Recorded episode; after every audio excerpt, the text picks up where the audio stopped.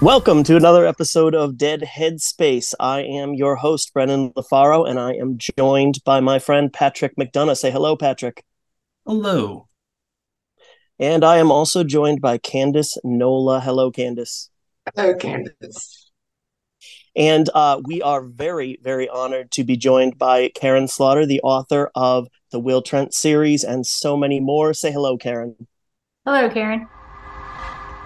Somebody's got to do it obligatory. Very, very nice. Thank you for taking the uh the drop on that one. So, Karin, we'd love to get started and just kind of jump into uh where does your storytelling journey begin? Oh boy. Um, you know, I guess when I was a kid, I I always told stories. I usually got in trouble for it because they called them lies. Um, eventually I started writing my own little books when I was about six or seven years old and since I'm the youngest of three girls, most of them were about my sisters being mutilated or murdered. Um, so I I didn't really have a narrative arc. It was more magical realism. You know, the ending was always happy because they were gone. Um, but so I continued writing stories, and eventually I managed to graduate high school. I was in college. I dropped out of college and just concentrated on trying to get an agent and trying to get a book deal and that took about 10 years. And i'm lucky it worked out because as i mentioned i dropped out of college and i barely barely graduated high school. So there weren't a lot of career options open to me. I'm so pleased that you shared with us that it took approximately 10 years to kind of land that agent and take that next big step in your career because so many newer authors uh, that's something that it's kind of hard to wrap your head around the fact that you can be boots to the ground working just absolutely writing your ass off and that it's still going to take time to kind of develop and and grow your voice uh, and find somebody who connects with that and then be able to uh, you know build the next stage of your career and get that that first book out to readers. I wonder if you could kind of talk about what you learned in those 10 years. Well i mean we should also say for some writers it does kind of happen overnight um, you know, Kathy Reichs just decided to write a book and it got published and she's an asshole. Um, so, you know, sometimes people just get lucky. And also, Kathy was very old when it happened, um, and I was much younger. So there's a big difference there. Um, but for me, I, you know, just looked at it as a business because I was a business person. I had a sign company. Um, and it was mostly so that I didn't starve while I was trying to work uh, on, on books and writing. And if I got rejections, I just thought, well, it's not going to work for this person. It's maybe it'll work for this other agent. And, you know, obviously it was soul crushing and I wanted to quit many times, but I, I just told myself, you know, agents are salespeople. And if they don't think they can sell it, that doesn't mean they think it's bad. It just means it doesn't work for them. It's not their type of book. And so I started thinking, well, what's the best way to find a good agent who loves this kind of stuff? Is I'm going to read some of my favorite books in the back of, at the acknowledgments. I'm going to find out if they thank their agent. And if they thank their agent, that means they like them, right? You would think, at least when they wrote the book. And so I read this um, wonderful book, Sisters and Lovers by Connie Briscoe. And it wasn't really like a thriller, but it had this really great suspense narrative drive. And I, I, saw that Connie had thanked her agent in the back. And so that made me reach out to the woman who's been my agent since my first book deal. Excellent. Yeah. Um, w- what I would also add to that, no, I'm, I'm unagented, so I'm speaking from a place of complete inexperience, but just from talking to people and understanding is just the idea that you want you know it, it, you might be itchy to get an agent. You might want one right off the bat but you want to find the right fit for you and the person who connects with your work because somebody who doesn't connect with it uh, isn't going to kind of pitch it with the same passion that that you are putting into it. So i just kind of throwing that thought out there. Patrick i'm going to throw it to you now. Um yeah so i just want to dive into after that night uh, off the bat and just ask. It's it's a series for those that aren't familiar, but I, I want to know. Um, this is probably just way way too many things are going to come to mind with this, but what's Will Trent mean to you? Who is he to you and why why do you think he's had this hold on you for so many years? Well, I think primarily because I find him interesting. And Sarah also. I mean, I've written about Sarah even longer. And to me, they they feel, I mean, I'm not crazy. I know they're not real people, but they feel real in my head. And how I interact in life, particularly with Sarah, there's always the, the thought of her in the back of my head. You know, how would she respond to this? And maybe I shouldn't be crazy. And maybe people won't understand when I call Kathy Reichs an asshole. It's because it's love, but she is much older than me. Um, so you know, there's all this these sorts of things going on in my head, like when I'm when I'm not writing, that keep them present in my mind constantly. Um, and so when I sit down to write about them, I feel like I'm writing about a part of their lives that's a very important thing because you have you're going to spend a lot of time writing a book and you have to feel passionate about it. I mean, obviously it's very hard, right? It's not easy. Everybody would write a book if it was easy. Um, and some people, if it is easy and they write a lot of books, they probably need to keep their day jobs. Um, but for me, you know, I have to really love these characters and I have to love what I'm saying and be interested in what I'm saying. And that's part of the driving force for why I do this. And it's why I don't do a series book every year. I want to keep it fresh. I want to make sure that I'm telling the right story for these characters. I don't want to feel like I'm just doing it because hey, they're going to pay you X amount of money if you write a Will and Sarah. And, you know, that's never been part of my uh, decision making. I just write the book I want to write, and hopefully people love it as much as I did. Hmm, that's interesting. Um, I saw on this interview, I, I think it was earlier this year with you, there was talks of the Will Trent series, and you said how um, you were you were asked something to the effect of like, "What are your thoughts on the adaptation?" and you talked about Will's car, how in the book it's black, but due to the visual, like the actual visual of it on the screen, it just doesn't uh, translate as well. Um, I'm wondering if there's anything else like that. Like I, me and Brennan, we're from Massachusetts, so like right off the bat, people think we're from Boston. We aren't. We don't have the accent. We live near there, but um, I bring that up because the accent is always noticed uh, in in any Boston based movie. I'm wondering if you kind of picked up on that with uh, for Georgia accents. Is, there something like that? Is there something that they did really great that you're happy about, or maybe there's something else that you would want people to know about it to check it out? Well, I mean, accents are different. My sister speaks with a very heavy Southern accent. I mean, like sticks come out of her mouth and that's wonderful but that's just like a where she grew up as an adult she picked that that up and so i think it's great. Everybody kind of has a different accent. You know sonia lives in carolina so she's got a very different carolina depending on north or south is different but then to georgia is very different. So you know just the the intonations can be if you're a southerner you really notice them. And so i think they're doing a fantastic job. I like i like the diversity of dialect. I like the diversity of casting. I think it's really interesting. They're telling really fascinating stories. They're pulling a lot of different things from the books. Um, but that being said the books are the books and the show is the show because these are creative people. I mean you guys are creative people so you know how this works. You can't get an assignment and not bring your opinion, your details, your experience, all those other things to it. And so, you know, there are set de- designers, there are clothing designers, there are people who pick out the shoes and the music, and they all are creative people. And so it's much more of a collaboration than a book. And all that being said, is I should say, if you don't like that collaboration as an author, then you should not experience this. You should just keep your rights back. Sue Grafton famously did it. She worked in television. She hated television for what it did sometimes to books, and she knew what would happen with her stuff. So, you know, she got millions of dollars offered to her, and she's like, you know what?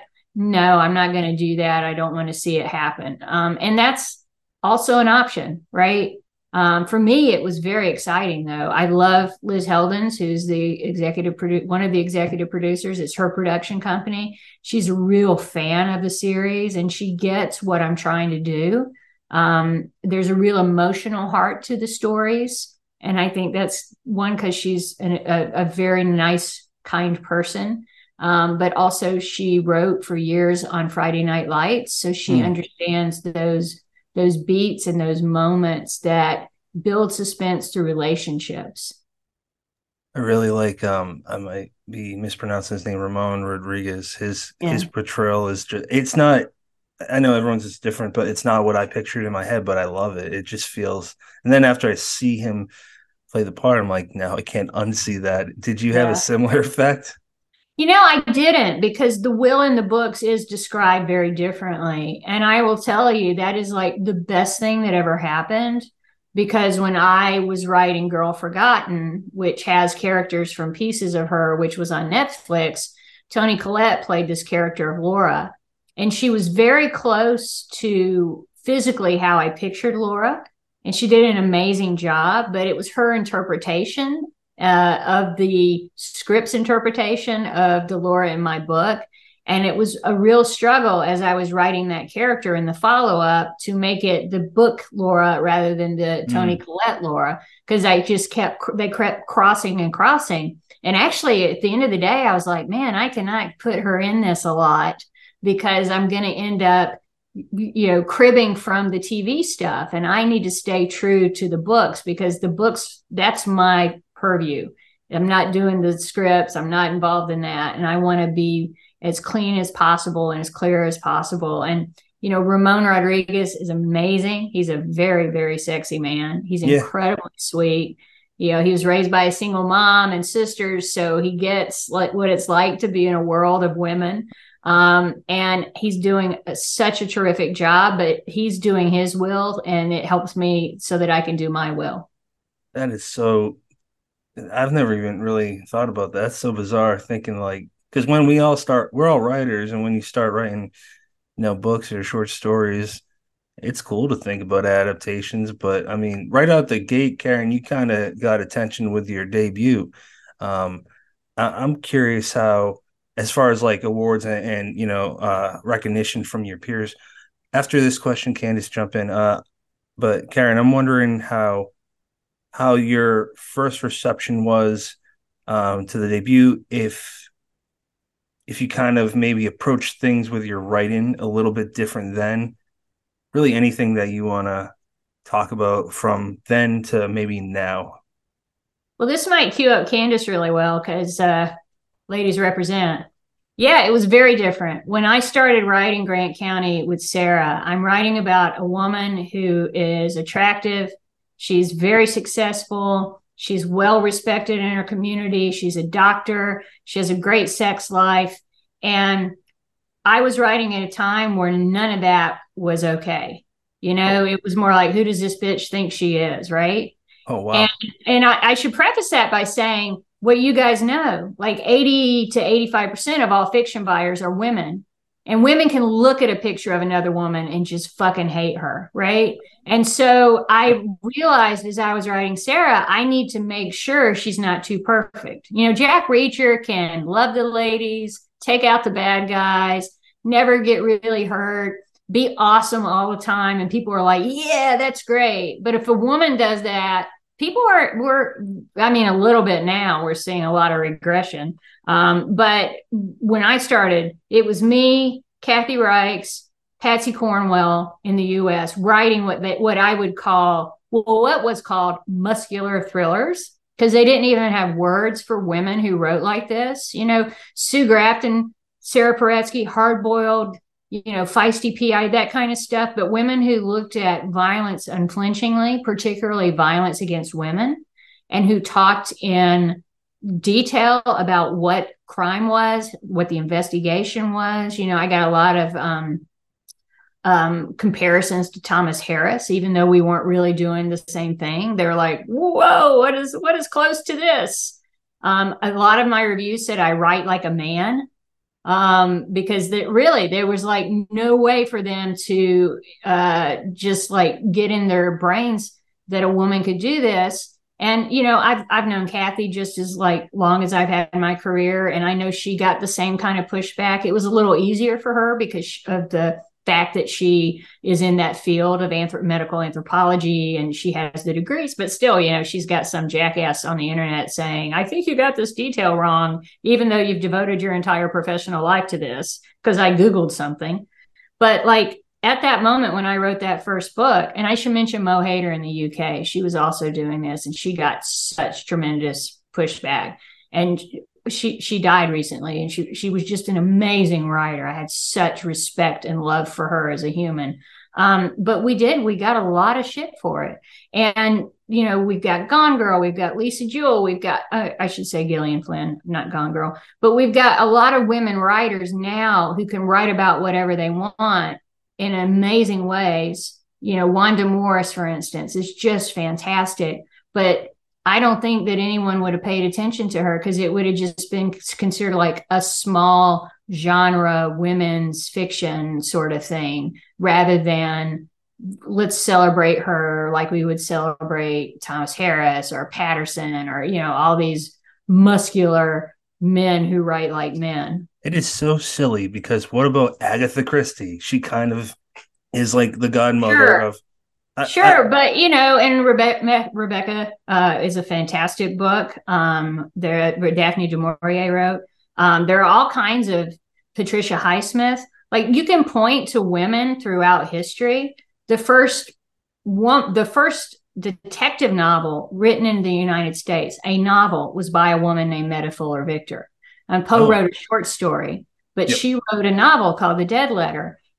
We don't even know her name. Everybody knows Poe probably because the way he lived his life. But yeah, this woman was amazing. She wrote tons of books. She was so successful. She had her own publishing company. Um, wow. Eden uh, Eden Snow. Eden, I, I, I might get that wrong. I'm sure somebody will correct me. She wrote the first series detective novel. I can't even remember her name. Hmm. Um, she was, it's kind of controversial because she didn't believe in women's suffrage. So maybe that's why I don't remember her name.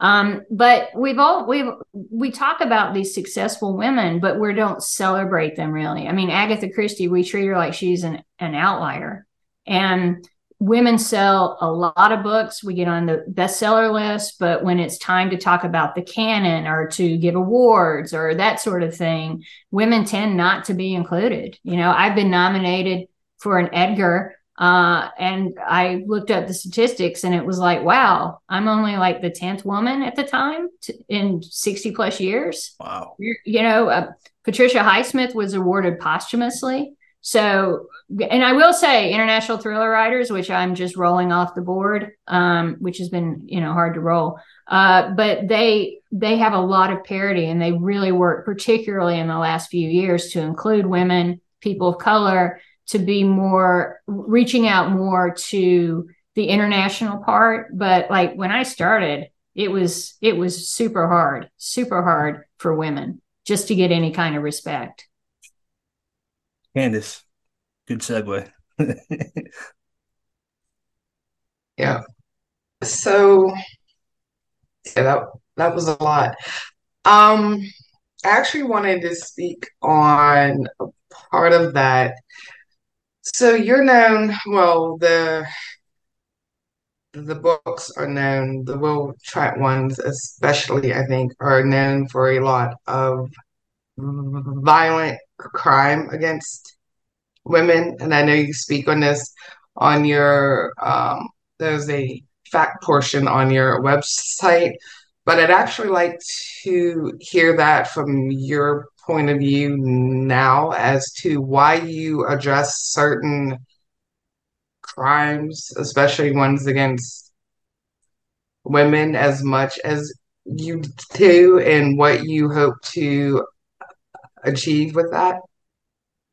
Well, there's a couple of reasons, and I don't even remember what my fax says. Um, so hopefully this aligns. One is, you know, I I write about violent crime in general, and I no one ever gives me credit when I kill a bunch of men.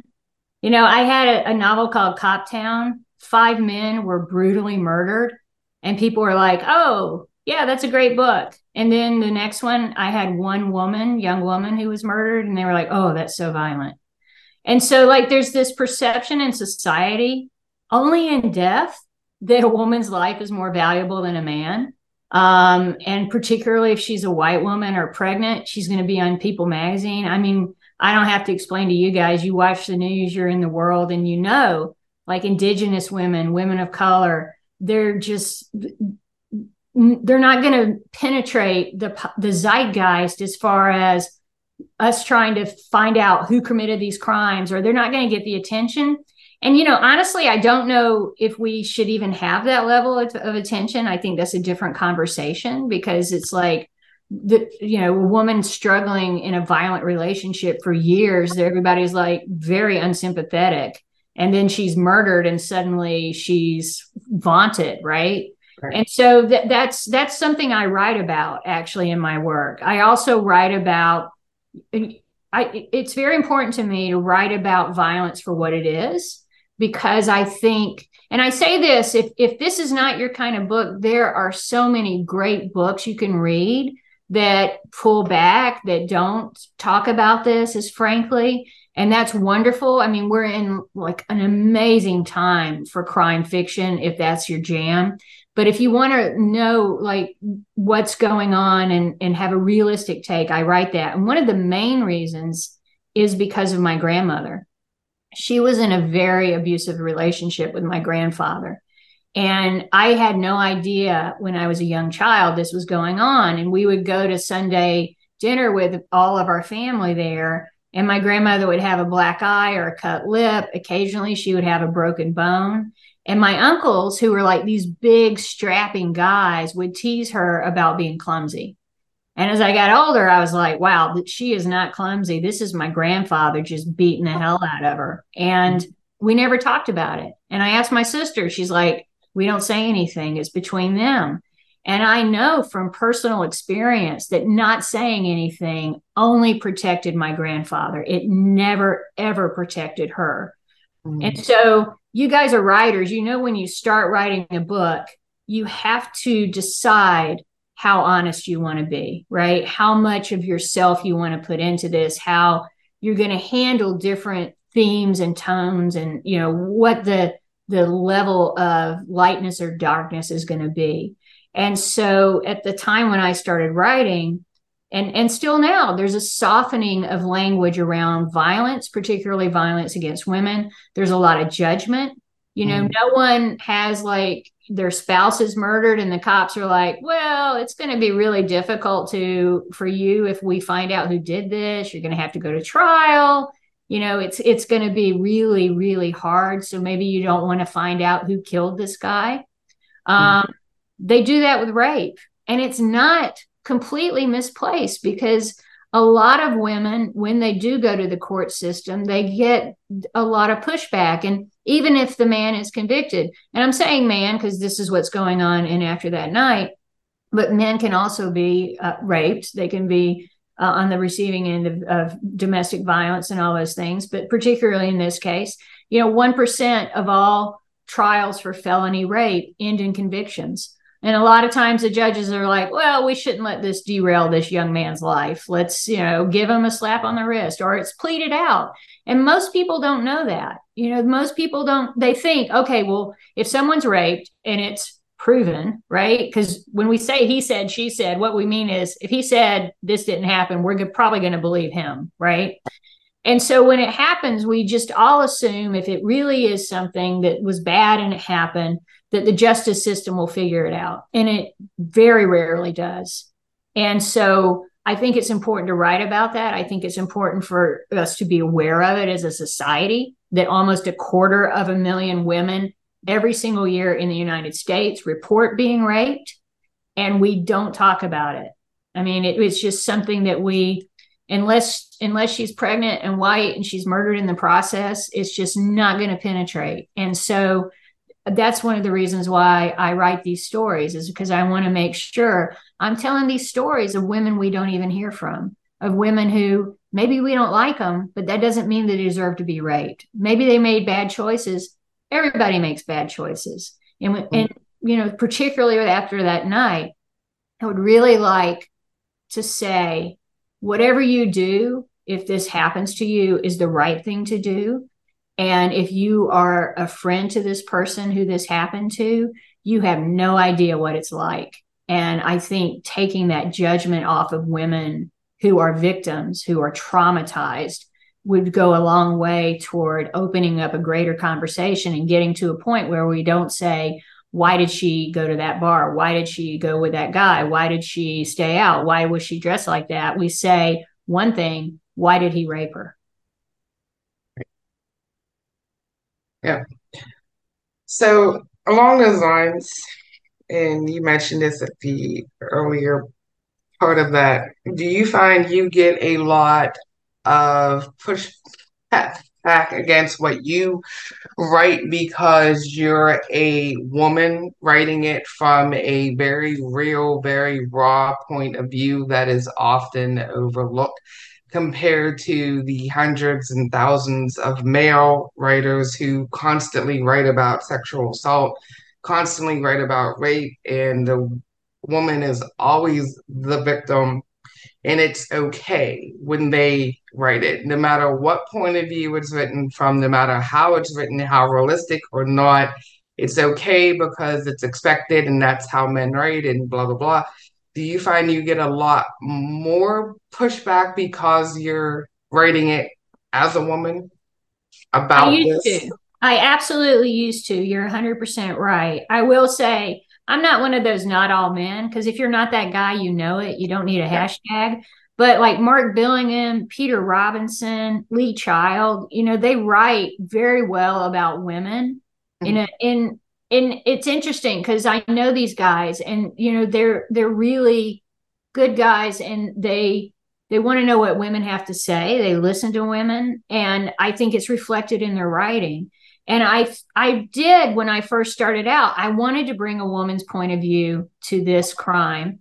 Um, and not all my books are about sexual violence. Um, it should be said, but you know the thing is, I was only reading a man's perspective, and for a lot of these guys, and I'm not going to say they're all baby boomers, but for a lot of these guys, the answer to a woman who has been raped is to make love to the hero in their book, right?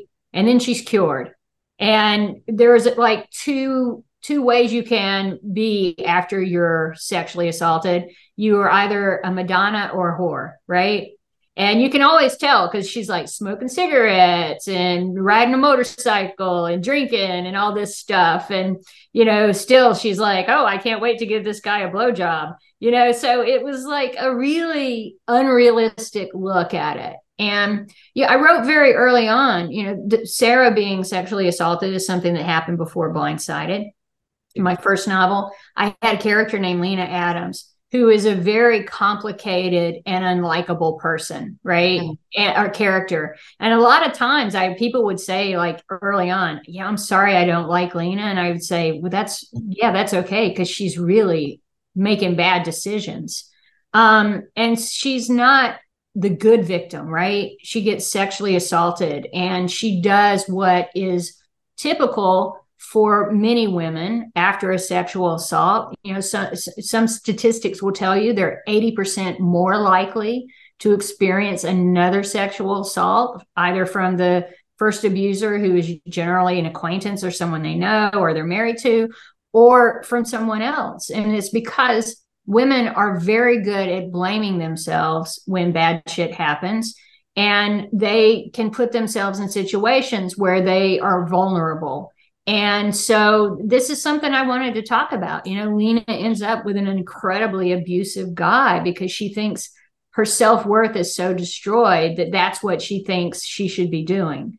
And that's not a story i think that a lot of men write you know in we're writing at the time i should say because absolutely some are doing it now. But i that to me was a woman's perspective is i'm going to write about this woman you don't necessarily like but sometimes you're going to say i can see why she did that or i feel bad for what's happening or because that's the truth of life we don't get to pick who we feel sorry for you know some some people we feel really sorry for they make horrible mistakes and bad decisions and you know you wouldn't want to be in the same room with them but they're still human beings and they deserve peace in their life yeah So how how about Faith?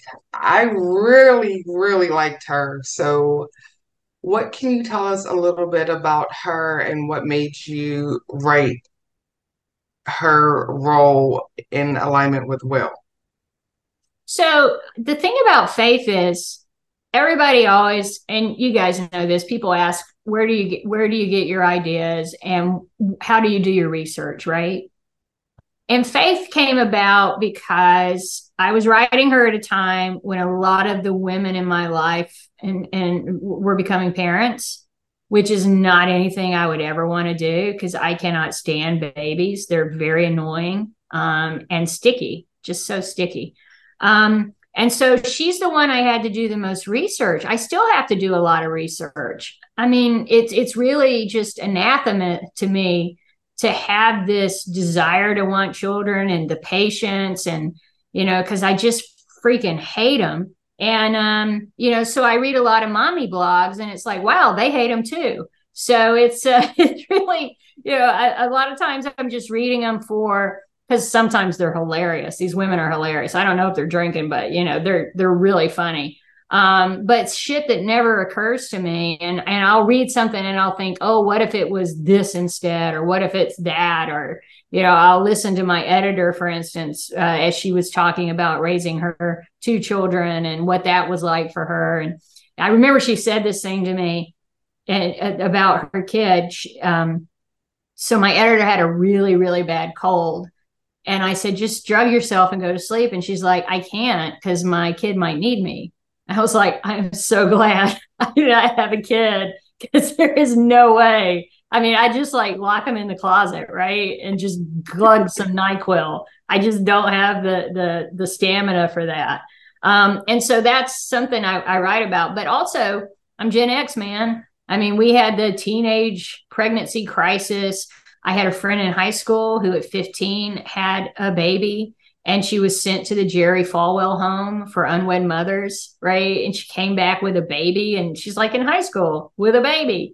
And so that was part of my life and I thought, well, what happens to someone who has that and how do they how do they navigate the world if they've been a mother since the age of 15 what does that do to them and how do how do they interact now that they have like a grown son who is like older than they were when they had this this kid. So that to me felt like an interesting dynamic and i, I wanted to to humanize it because there's a lot of stigma about it. Like everybody in high school was having sex right? And she's just the one who you know it happened to. And her parents were super religious so that was what they forced her to do was to go to this jerry falwell home. I mean it's insane. Um, but so i thought that that would be a really interesting thing to show her humanity mm. and to show you know this is what happens next yeah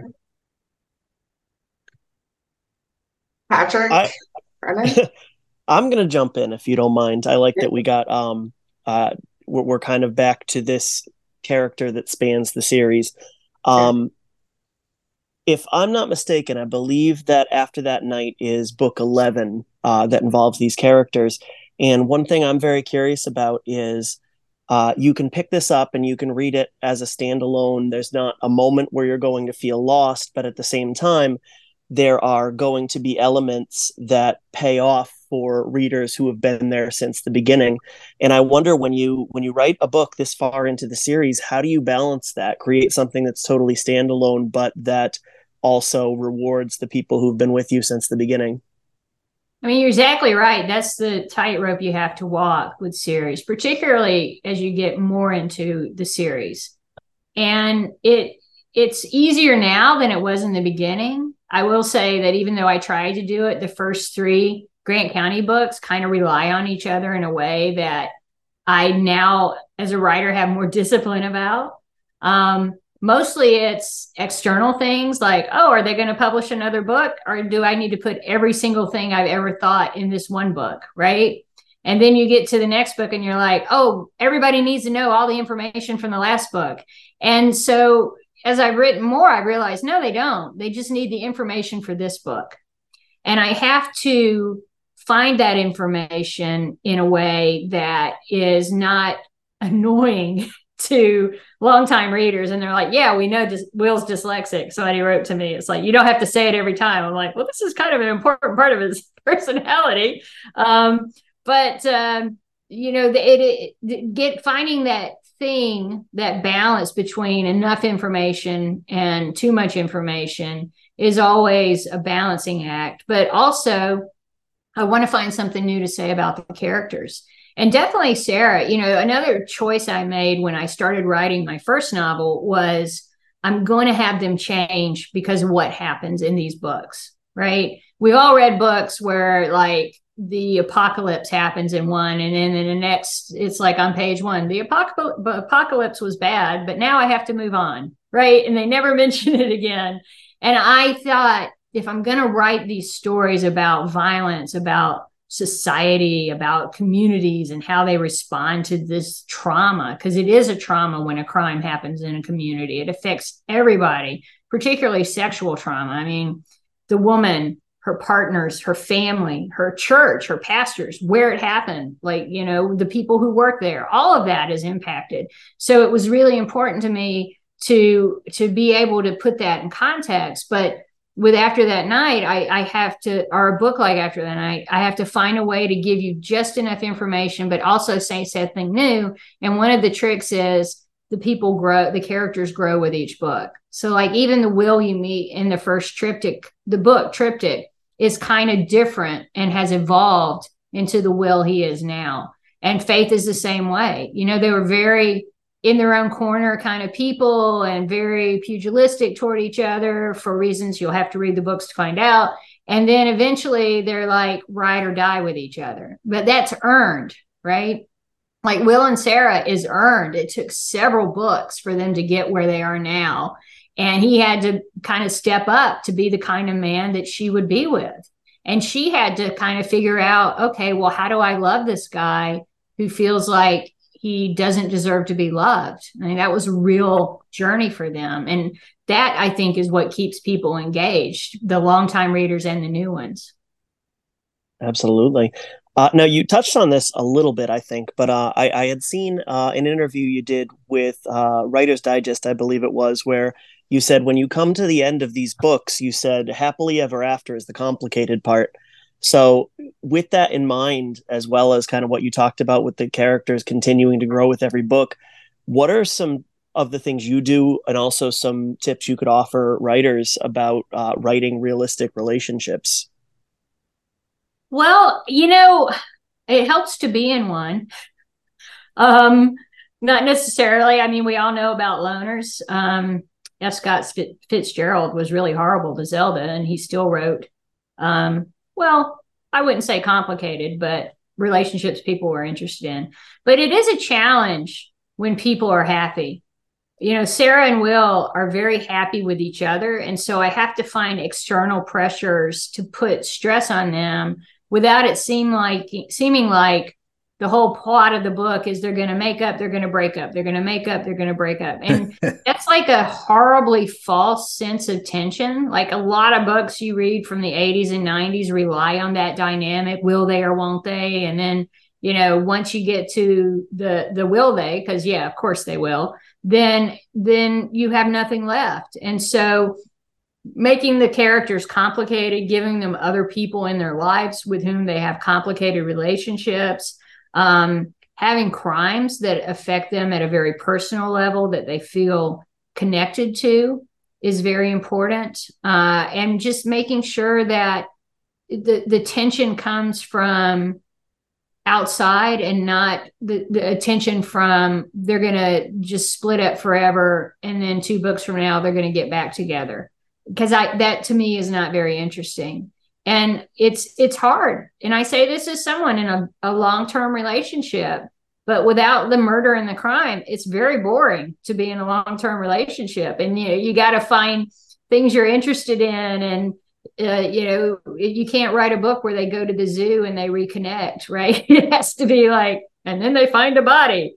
Um, so that that it's really great that i'm writing in the crime genre because if i was writing romances i don't think i'd have a lot um, and there's a reason why in romances the, the happily ever after is at the end.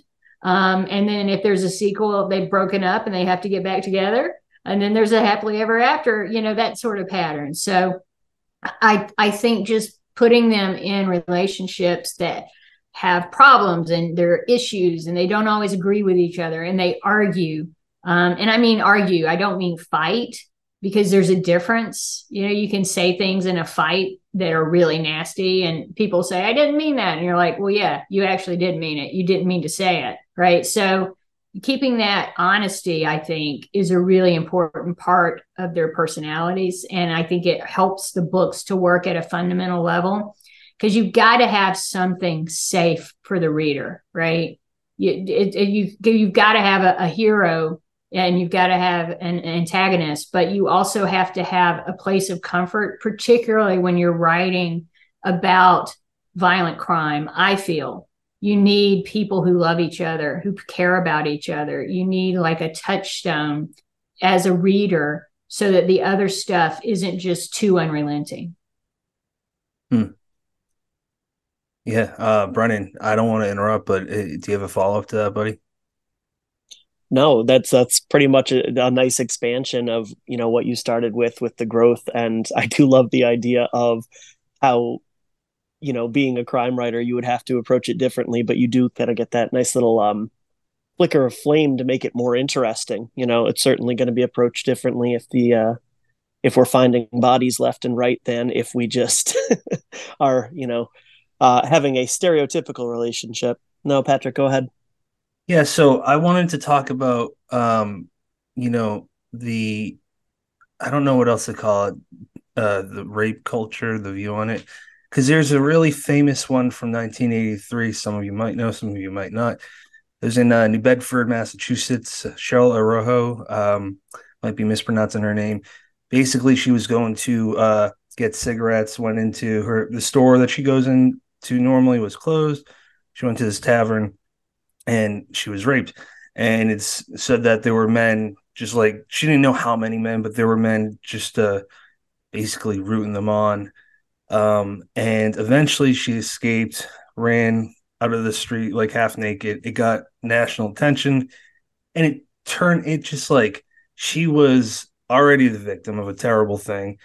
And then it turned into because I was heavily, I don't know if it still is, but it was a heavily uh, Portuguese um area uh and it turned into like uh they kind of viewed people that should have her back kind of viewed it as like well now everyone's anti-immigrants they're against portuguese and this and that. And basically the whole media the trial everything every step it, it, it just i can't imagine the pain she went through. She eventually died of a car accident um when she was 25 but I just kind of wanted to throw that out there. It's a case that there's documentaries out there, and for anyone that's interested to learn like how terrible it is, that's a f- pretty big case from where Brennan and I are from, and um, that's there's really no follow up to that. I just wanted to throw that out there. But I do have a happy comment uh, from TJ Trenchel, and he said, "Please ask Karin how she ended up on the mini golf show. Holy moly!" Oh wow! Um, going back to what you said, I know that case, and there are cases still happening very similar to that. Um, there's just like this. It's awful. It's reflex awful. to protect the man and not worry about the woman. And there, and I, I, I would also just like before we get to putt putt to say, you know, I think we should investigate why when a man comes forward. I'm saying this because of Boston, probably, um, but when a man comes forward and says, "I was raped as a child," we're like, oh, he's so brave. We need to support him. And a woman says it, and they're like, why did she wait so long? Is she telling the truth? So yeah. that's that's one of the things that go hand in hand with that is like to protect men at the cost of women. And again, it's something we do as a society. Women are the worst perpetrators. Um, but that leads us to holy moly. I actually, I got, I got one thing to tag onto that. That it's not, it's not terrible like that, but it kind of is on a societal level. Is like I got two sons. One's three and a half. The other one's uh, just turned a month yesterday. I think it was yesterday. Um, and bring that up because if I'm just out with them, just me and my son, sometimes you know my wife's doing whatever. I've literally heard because they say directly to me, like usually moms say, uh, "You're such a great dad," and that's so weird because like my wife can do that. Jack shit won't hear anything. Um, I don't get it. I don't understand it. Yeah, no. I at the office, uh, a friend of mine works at like if a woman has a a kid that's sick, it's a child care issue. But if a man has to take care of the kid, then it's like he's such a great father. Um, It's, so it's so bizarre. putt putt, and congratulations, by the way, one month Oh. old. I can't imagine the hell you're going through. So I, I love, I love putt putt. I played it with my dad all the time.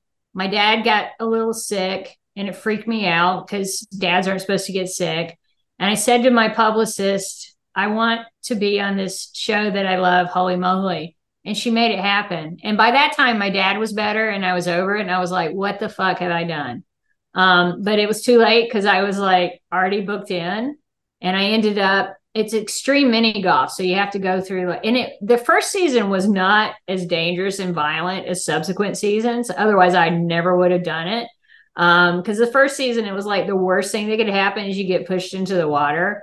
The second season they were like let's electrocute them and set them on fire.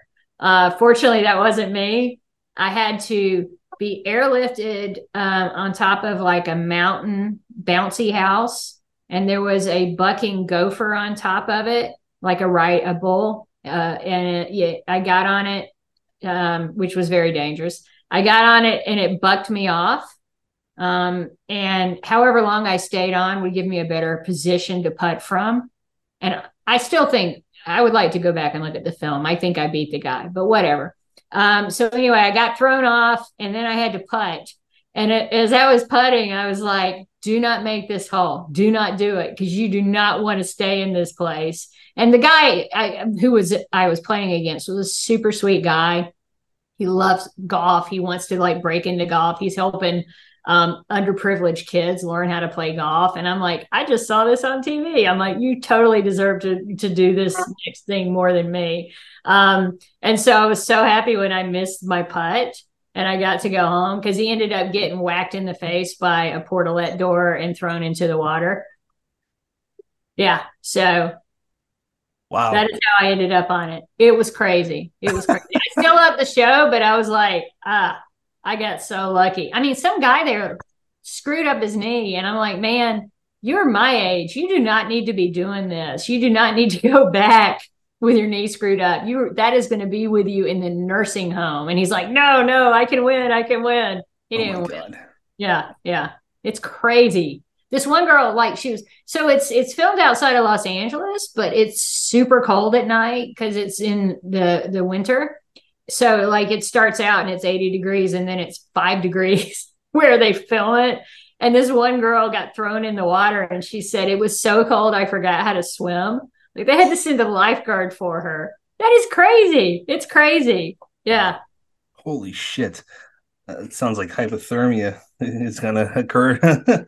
um, is there anything about after that night that you would like uh potential readers, old or new, um, to know about what to expect with this book? Anything that we might not have gone over yet? Well, you know, I mean, we've talked about some heavy themes, but it's also just a thriller, right? So if you want to take it to the beach or on the airplane and there's twists and turns and sex and murder and chihuahuas, that's all there. Uh, if you want a deeper meaning, that's there. I mean, that's the fun of writing a crime novel is you, you have to always be conscious that you can't subvert the plot for an issue or for a theme or whatever. The novel has to be a pulse pounding, seat of your pants, want to turn every page thriller. Otherwise, none of it matters. Why why write a thriller if you you want a polemic, right? So Mhm. to me, that's what's important when I write the books. First and foremost, I want to entertain people, and if it makes them think about some things, that's great. Um, and you know, I think that's the joy of being a writer is you get to to write one book that can appeal to all sorts of readers. And I'm really interested to know because we talk about this um amongst me, Brennan, Candice, amongst our like horror little independent horror writers and whatnot. But um I'd like to know how you think people uh could and I guess I'm mostly saying this about like let's let's just call a spade a spade, straight white dudes, right? Um, how how can how can like we be better about uh representing in this case crime writers or any kind of writers, you know, female writers, uh, uh colored writers, um, anything of that nature. We've talked about it a lot, but uh, I kind of like to throw like solutions too, and I definitely think that you're the person to kind of have those answers. Um, well, I and I say this with kindness and love. I think primarily we need to stop asking people to do our emotional work for us and just like look around because I think the solutions are really obvious. And and one thing that I've seen a lot of guys doing is look, you know, when we when we do lists of books we love, it's like there's certain guys who are only going to recommend straight white guys, right? And they're never going to think, I, I need to think of the women. I need, and a lot of men just simply will not read women because they don't mm. care. They're not interested in what women have to say. And you know, okay, fair enough. If that's that's it, I don't like to read those guys who feel that way. Um, but for me, I can only speak to myself and take it or leave it. I love reading different books from different points of view. I, that's my jam. It's always been my jam. And I have a lot of friends in the writing community, and it's really important to talk about all of them. So when I do a list, I'm very thoughtful about who I include, who I talk about. Um, and that, that, you know, I, I, think that's important. I think one of the mo- most important things I did on the board of ITW is like, okay, well, can we get someone who's not a straight white man to do this? or you know, just asking that question. Hey, what about that? Um, but you know, again, I think we shouldn't ask people from these communities what to do. We should just open our eyes and think about putting ourselves in their shoes. And what would I want? What mm. what am I seeing? What can I speak up about? Not tell me what to do, but what can I do for you instead of you doing all this emotional labor to tell me how to be a better person um because yeah. it should it should be pretty evident by now. You can make an argument in the 80s and 90s that we didn't know but we fucking know.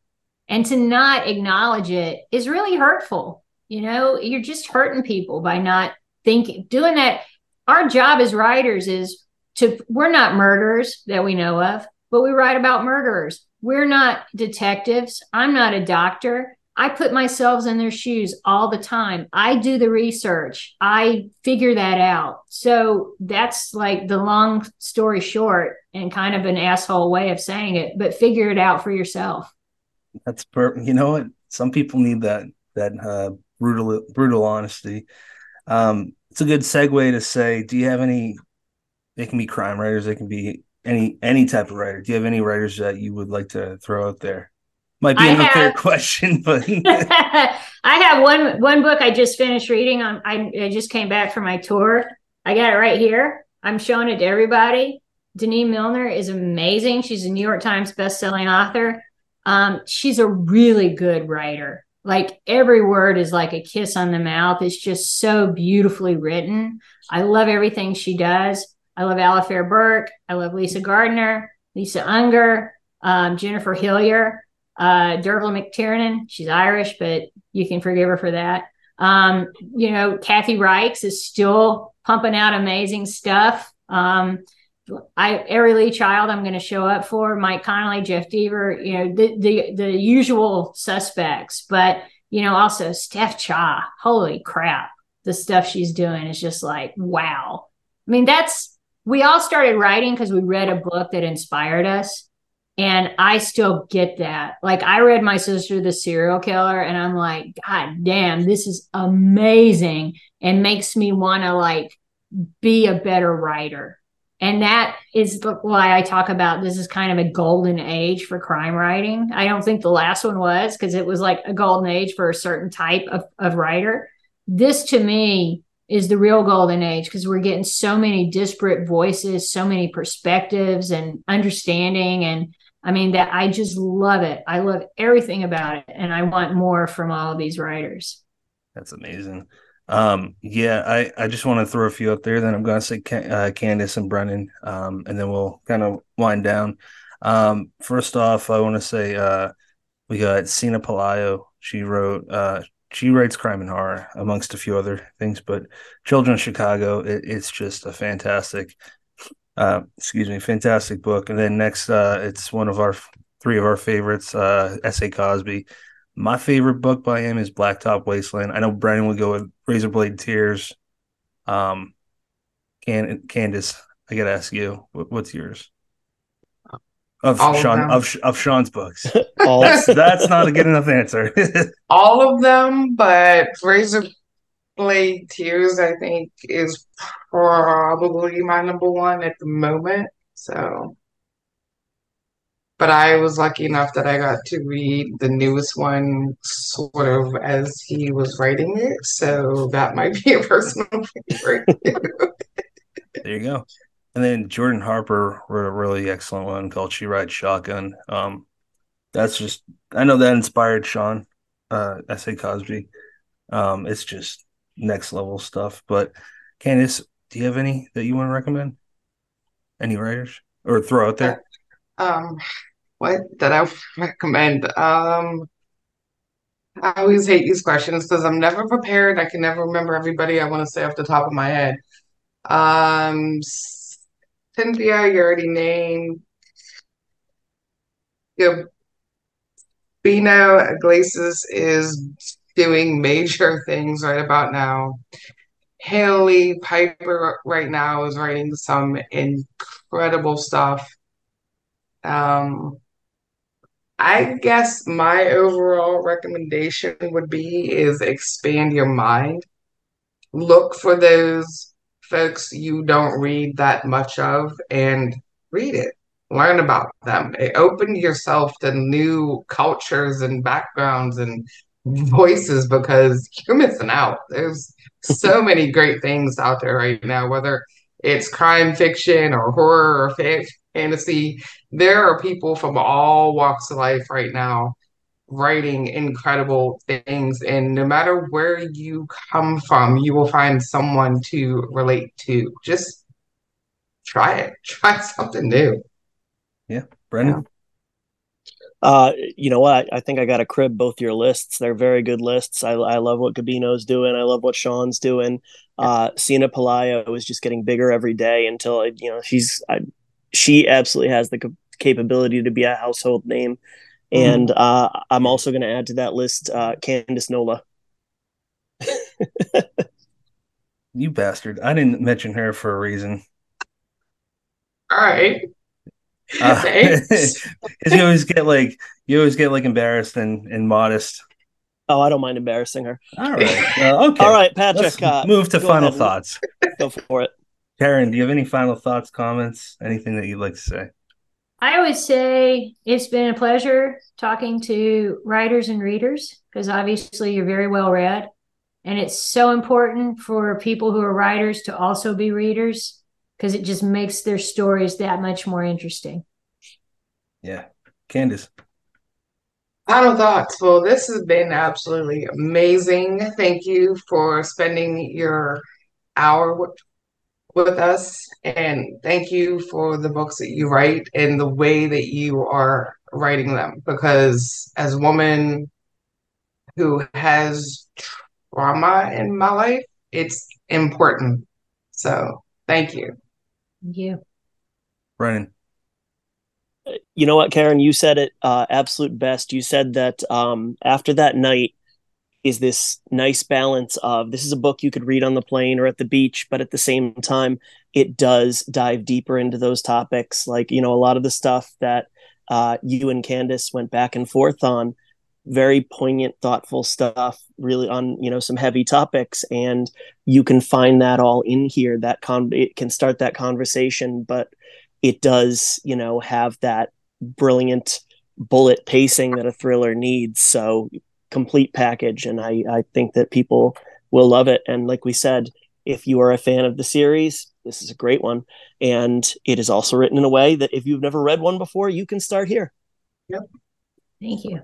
My final thoughts are all three of us were really excited when we knew that we were going to talk to you. It's truly an honor. And um, hope it's not the first and last time. Uh, and we just want to thank you for that. And listeners, I know that you guys are probably Very excited about this, and uh, we appreciate your time as always. Uh, next week, we're going to be talking with Clay McLeod Chapman, about his upcoming book. As always, thank you for picking up.